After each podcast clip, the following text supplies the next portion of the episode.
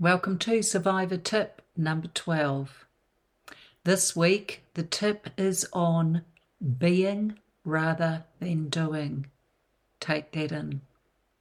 All too often, as survivors, we're racing around like lunatics, 100 miles an hour, trying to do so many things. Partly it keeps us busy, partly we feel we don't have a choice. But I'm here to tell you the being is actually just as important as the doing. So take time.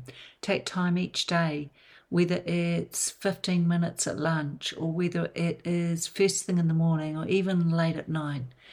Just 10 minutes to breathe and to be. If you breathe in for 10, hold that for five, and breathe out again for eight seconds you're already helping your central nervous system. So please be, be in the moment, be your wonderful selves. You so deserve to not always be doing.